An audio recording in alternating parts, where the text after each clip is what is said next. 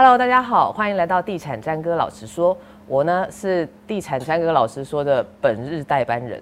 那为什么会代班呢？就是因为他，因为詹哥他身体有点不舒服，可能是平常穿太少关系，所以可能有一点感冒。但反正 anyway，今天很高兴哦，可以呢跟大家一起来分享一下，就是呃二零二二的一些对市场上面的看法。那我们呢选这次啊，就詹哥他也很够义气的。因为大概知道我可能也不大会主持，所以就 找了我们两个地产界的章鱼哥，而且他们本来啊，就刚刚我们在在聊说，这两个人本来詹哥在的时候，他不打算好好讲，因为怕就是就 ET 被查了之后就，就可能那个我们就会就会以后没有地方可以去啊。但是今天是我的话，他可能要借机把我换掉，好啊。所以呢，我们先来介绍一下我们的我们的新竹章鱼哥，但是现在他已经又有新竹加台南。所以是就炒完新竹去炒台，哪有炒？说去这边的展现自己对市场的敏锐度啊！我们小鹿哥吉米，大家好，我是陆大啊。好，然后再来就是我们现在已经恢复自由之身的财富自由的，今天是今天是特殊版，我是色违版的金城武，等下我会被打死。没有，就我们大家反正大家。大家留言骂他 没有关系，哈好好，好，那当然今天讲到这些事情呢，我们就回顾一下二零二二年嘛。其实二零二二年大家应该都还有印象，有一些厉害的状态啦。因为我们自己是像我们自己做房仲业嘛，我们就可以感受到第一季超好的，然后第二季之后就就是兵败如山倒。好，我想先问一下陆大啦，嗯，那你在二零二二年有没有什么自己觉得还蛮值得分享的？的东西，然后不可以隐瞒。这个人，这个人他现在他已经被那个新竹的官方，哦，听说是就是上了一些特殊的记录，是吗？这个纯粹是误会哈，这个误会一场，误会一场。不过我要用我的这个个人的观察经验哈，来跟各位分享。呃，我先分享一个怪现象哈。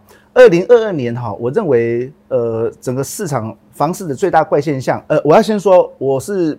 比较 focus 在三科房市，嗯，所以的三科房市哈，就是以竹科、中科、南科为主的这样子科学园区的这样的房市。我我 focus 在三科房市里面呢，我发现到有一个怪的怪现象，就是什么呢？各位啊，有没有发现？呃，在这个呃呃内政部呃，他在前年底的呃，他在去年底的时候，他寄出了一个所谓的这个呃这个打草房的条例，呃，也就是说今天要要要要准备要通过的这样子。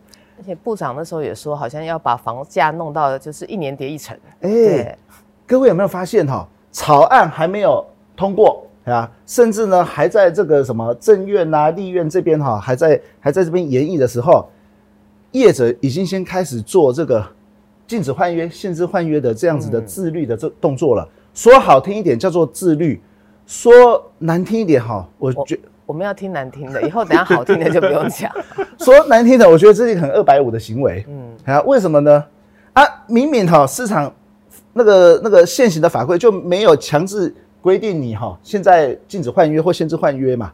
啊，你自己先去做这样这样的动作，等于是说什么样呢？等于是说你自己先把自己的一个可以哈 run 的一个、嗯、呃一个很正常的一个市场行为啊，你自己去先去把它做一个限缩。美其名叫做什么呢？美其名叫做呃响应政府的一些政策这样子。可是我觉得这个这个怪现象其实哈，就是造成怎么样呢？就是造成去年哈我所观察的这个三科房市所发展出来的一个很不正很不正常的一个畸形的一个情况。嗯，啊，这是一个怪现象。第二个呢，第二个发生的一个怪现象就是什么呢？就是我们所看到的以这个居居，我们不能讲他名字啊，以居居为这个光环的一个。发生在什么呢？发生在三科里面的一个房价的一个飙涨，可是哈，就我所知，就我所知，这个叫做居居的这个带头的哈，它其实只是一个名义上的替罪羔羊。其实从居居后面，它它带来的是是一连串的哈，居居只是一个霸占瓜，它后面带来的是一连串的什么呢？相关的这些，比如说卤肉啦、帝王蟹啦。对，大家可能对于他讲居居这件事情，哎，我直接讲，哎，台。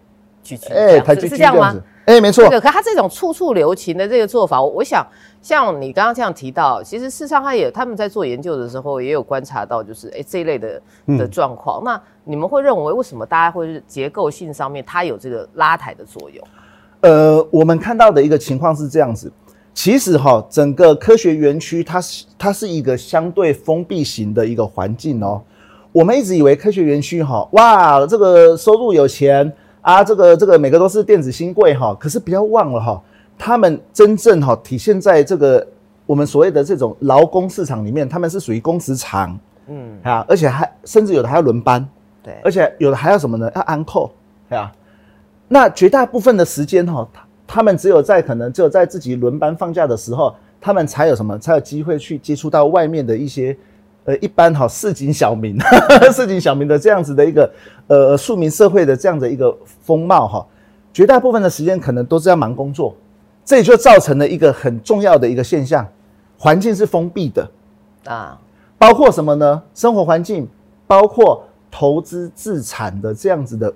环境，所以在这些科学园区的这个内部会有所会有很多所谓的这个呃社团、理财社团、财商社团啊，各方面的研那个运动或研究各方面领域的社团，房地产哈，刚好就是在他们的理财财商社团里面的一个标的物。哎，可是我听说他们对价钱都很敏感，所以对价钱很敏感的状况之下，那个宝系列的建商 为什么胆敢在？这里推出了一个天价媲美双北市的个案，我们一定要现在就切入到这么敏感的话题吗？对，你刚刚是说不敏感不要讲啊，而且现在让世昌先稍微有一点心理准备。好，你等一下就换你接，搞不定的就推给他。好好好，他现在自由人。好，在过去哈，各位啊，这个很重要啊。在过去哦，我我我讲的话，我为自己讲的话负责哈。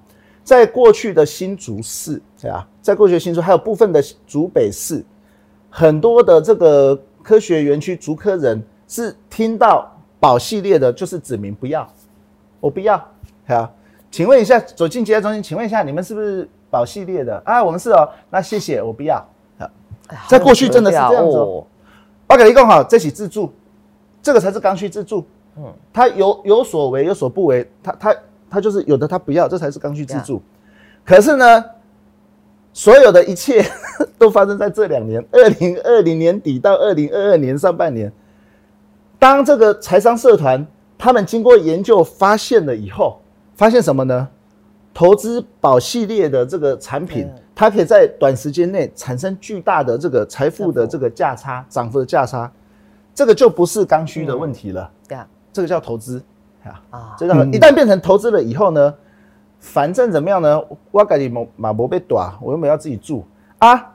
那个投资有漏可以套利，所以呢，在这个小圈子里面就这么的一传十，十传百，在这个小圈里小圈子里面传开了。刚好竹科这个小圈子它的特性是什么呢？如果不买，大家一起都不买；如果要买，大家一起都买。那现在的情况是要买，大家一起都买，所以就变成了一股什么样呢？很很夸张的情况，就变成打给消费处。所以这种感觉就像本来是呢，我是用客户买房子，我本来是用初恋的心情在搞这件事，就是不能够，所以要仔细挑选。哎，现在这样搞，就变渣男的心情在搞这件事。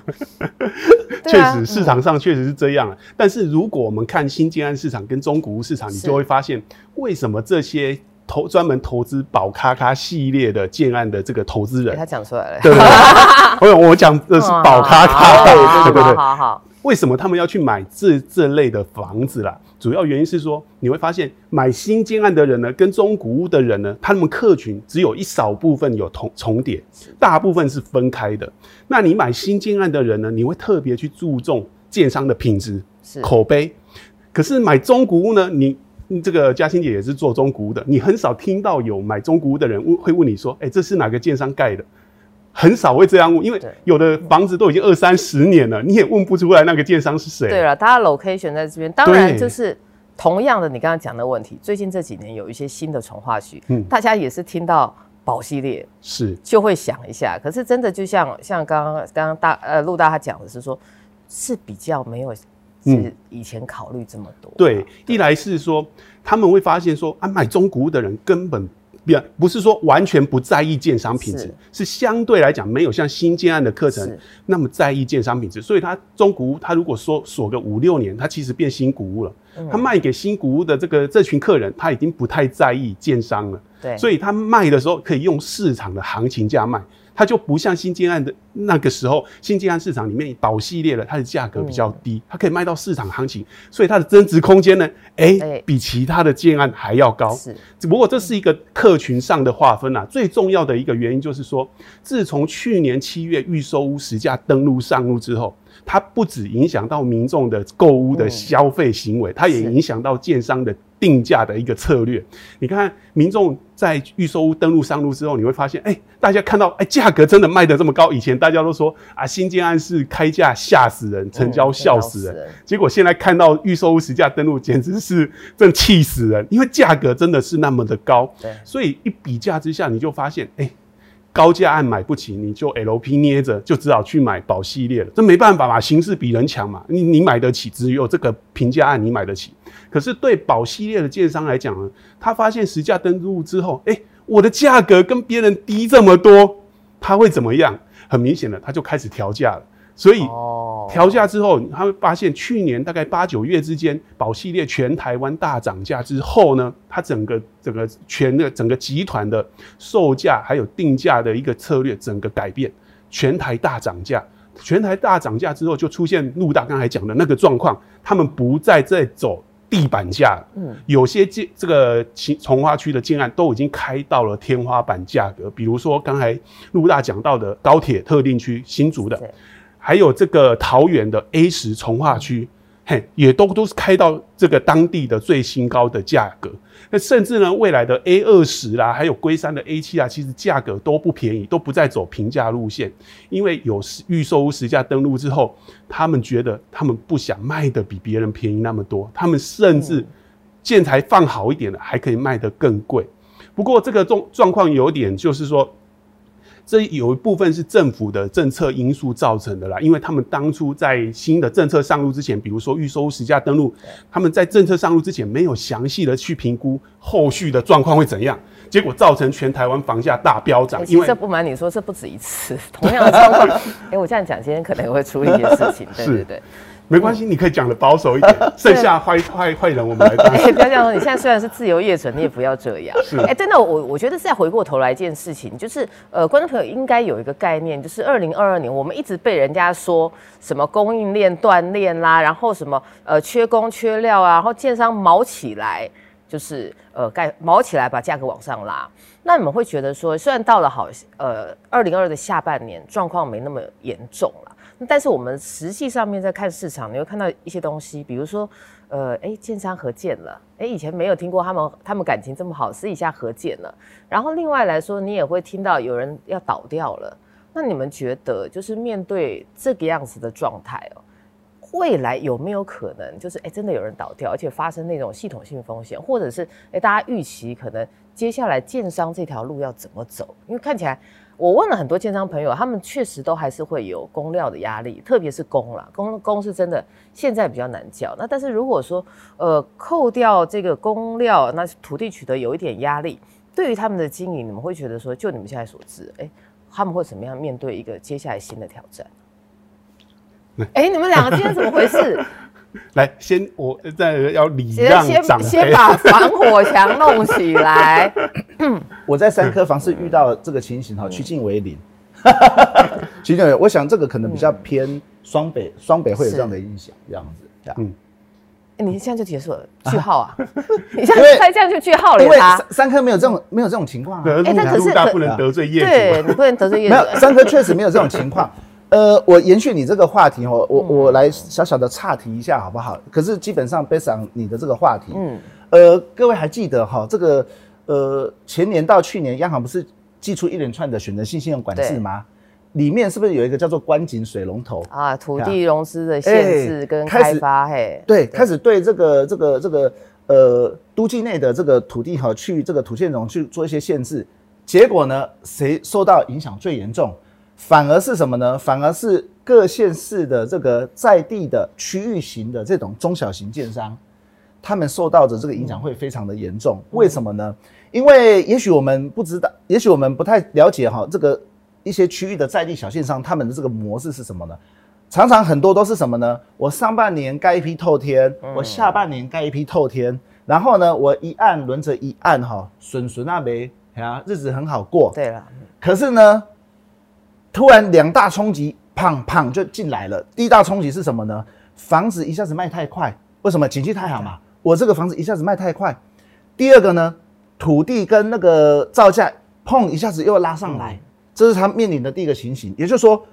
我还来不及，还我还来不及调整我现有的这个在销的这个这个建案的这个房价卖完了，啊，我要买下一块地的时候呢，地价涨了，然后呢，造价也涨了，然后呢，紧接着第二拳就来了，政府的 央行的选择性用管制就来了，这样子，他开始限缩我的土建融了，哎呀哎，很恐怖呢，因为哈，本来我可也许我土融可以贷到六七成，啊。有时候有有一些有一些不能说的秘密嘛，也许我可以贷到六七成这样子，合作久了这样子，可是央行一下下来了，哎、欸，很抱歉哈，这个都境内土地哈五成，嗯，哎、欸，然后呢，你还要开工嘛，开工以后那个一成才要拨到你这边。嗯嗯、各位啊，我讲白话一点哈，这个意思就是说我本来总总金额一亿元的土地哈，我可能只要拿呃四五千，哎呀四五千我就可以玩一亿元的这个土地了，可是很抱歉哈，央行这样一下来。我可能要多自备三千，嗯，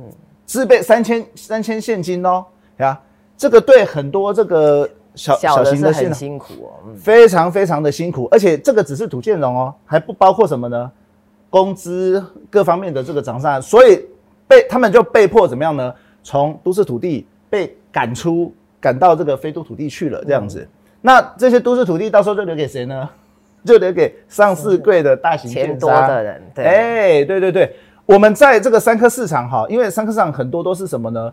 呃，新竹不会是只有竹北跟新竹市嘛，一定还有像什么呢？新丰、湖口、新浦跟关西，还有什么呢？琼林、竹东、宝山，对不对？那个往南边还有什么呢？还有这个竹南头份这样子，这些所谓的比较外围的这种蛋白区，其实在地的这些小建商都受到这样的影响。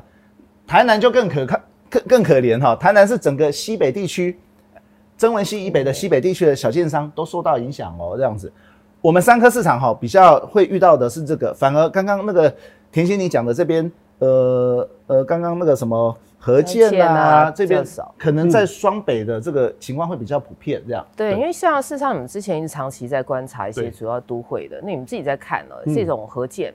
然后接下来会产生什么样影响？嗯、除了三科之外，对你们会怎么样？其实坦白讲了，不管景气好不好，对建商来讲，合建是不得最后一条路，也就是因为他们能赚当然是自己赚嘛，合建赚不了多少了，哎，利润比较少。那最近合建有没有比较多呢？坦白讲也还好的一个原因是因为。因为营造成本虽然说下半年的营造成本没有再继续往上涨，嗯、甚至微跌一点，可是你把整个历史走线拉长来看，它还在相相对高点。是，所以在这种情况之下，合建对建商来讲还是美合哎，嗯，嘿，因为你营造成本还是贵嘛。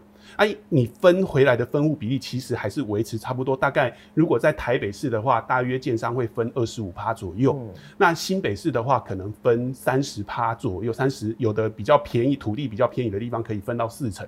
基本上这个分户比例大致都是固定的，可是你的营造成本是比以前贵很多的，嗯、所以对建商来讲，合建是最后一条选择的路，可以减少风险，确实没错。可是减少风险风险之下，你的利润相对是缩水的。嘿，丢资也，所以对建商来讲，没给没有赚比较多啦。嘿，是。不过这个小型建商的倒闭潮，确实最近从今年开始就有很多人在讲。不过我们认为今年不会出现倒闭潮，也不会出现烂尾楼潮的原因，是因为你看到土建融的余放比就知道了。土建融余放比在前一波，比如说民国八十几年到九十年出头那时候。那个时候叫做房市失落的十年，那时候台湾的建商倒了很多，上市柜建商也倒了很多。嗯、那时候的土建融余放比动辄超过八个 percent 以上。是，可是现在的土建融余放比，哎、嗯，狼铁啊，现在才零点一哎。对，因为 不行也是盘得出去。对，连连一趴都不到，你你都还没有余放比，就是说呆账了，倒账的比率了，那都还没有倒账，怎么可能会有烂尾楼？不会嘛？不过明年就很难讲。我的看法其实跟。陆大非常像，政府现在的政策其实就是逼死小型建商了。是，那为什么逼死小型建商？就是说，你限贷令的政策呢，原本呃过去还没有限贷令的时候，哎、欸，三四年前大概土融可以贷到六五成，建融一成。那在这种情况之下，今年啊限贷令已经降到土融四成。那再加一趴十趴的建融，基本上你的土地土地土建融的整体融资就少了二十趴左右，二十到二十五趴，然后营造成本呢又多了十趴左右，所以你一个建案的总成本自有资金至少要再增加三成到四成之间。对小型建商来讲，他筹资能力比较弱了。他小型建商他没有名气，不像嘉欣姐说啊，陆大，我今天缺钱，你借个一千万给我好不好？对，这样子。那如果那陆大看到嘉欣姐来借钱，当然没问题啊。如果是我，我说啊，陆大，我借个一百万就好，好不好？陆大，这什么鬼？你什么东西要借 要借一百万？就是这样。其实小型建商去跟银行谈融资也是同样的状况。所以为什么这个树林会有建商，即使增资之后，还是出现资金缺口倒掉？因为资金缺口太大了，补不了。那其次呢，政府现在还在呃，政府这个平均地权条例修正案，它要禁止预售屋转售嘛。其实这个对中小型建商的杀伤力，还有区域型建商的杀伤力也是最大的。因为你会发现，最近啊，从烂尾楼风暴这个风潮说法起来之后，再到平均地权条例修法，大家对小型建商的房子预售案不太敢买。可是呢，大型建商，尤其是品牌建商的房子，还是卖得很好，因为大家有信心可以拿到房子，不怕他们绕跑。所以在这种情况之下，大家对于小型建商的预售屋案，大家越来越不敢买。而且预售屋转售禁止转售之后，如果这个他们买小型建商的案子，他们会觉得，哎，以后说不定拿不到房子啊。即使这个买了他的预售屋，也不能转售，那我干嘛买小型建商了？我就买大型的就好了。对，所以小型建商他就更不可能去推预售屋，因为卖不动啊。小型建商能不能推成屋呢？没办法，因为他资金不够。哎，因因为推成屋的话，你的自有资金要更高。是，啊，他的投资能力本来就比较弱。你像上市贵建商，他可以印股票换钞票。小型建商没办法，所以未来呢，小型建商呢，我们预估啊，明年真的可能会出现小型建商的倒闭潮，在下半年是很有可能出现的。嗯，但是在这种情况之下，大家很多乡民会说啊，小型有建商要倒了，拍拍手。这个对消费者买房有什么影响？我跟大家老实讲，小型建商跟区域型建商倒闭潮出现之后，对你们买房子一点好处都没有。没有的原因是因为。剩下的中大型建商，它的资本实力比较雄厚。那这些大型建商、品牌建商开价，它的售价比较高还是比较低呢？通常都是比较高，而且都比市价、市场行情贵大概一到两成左右。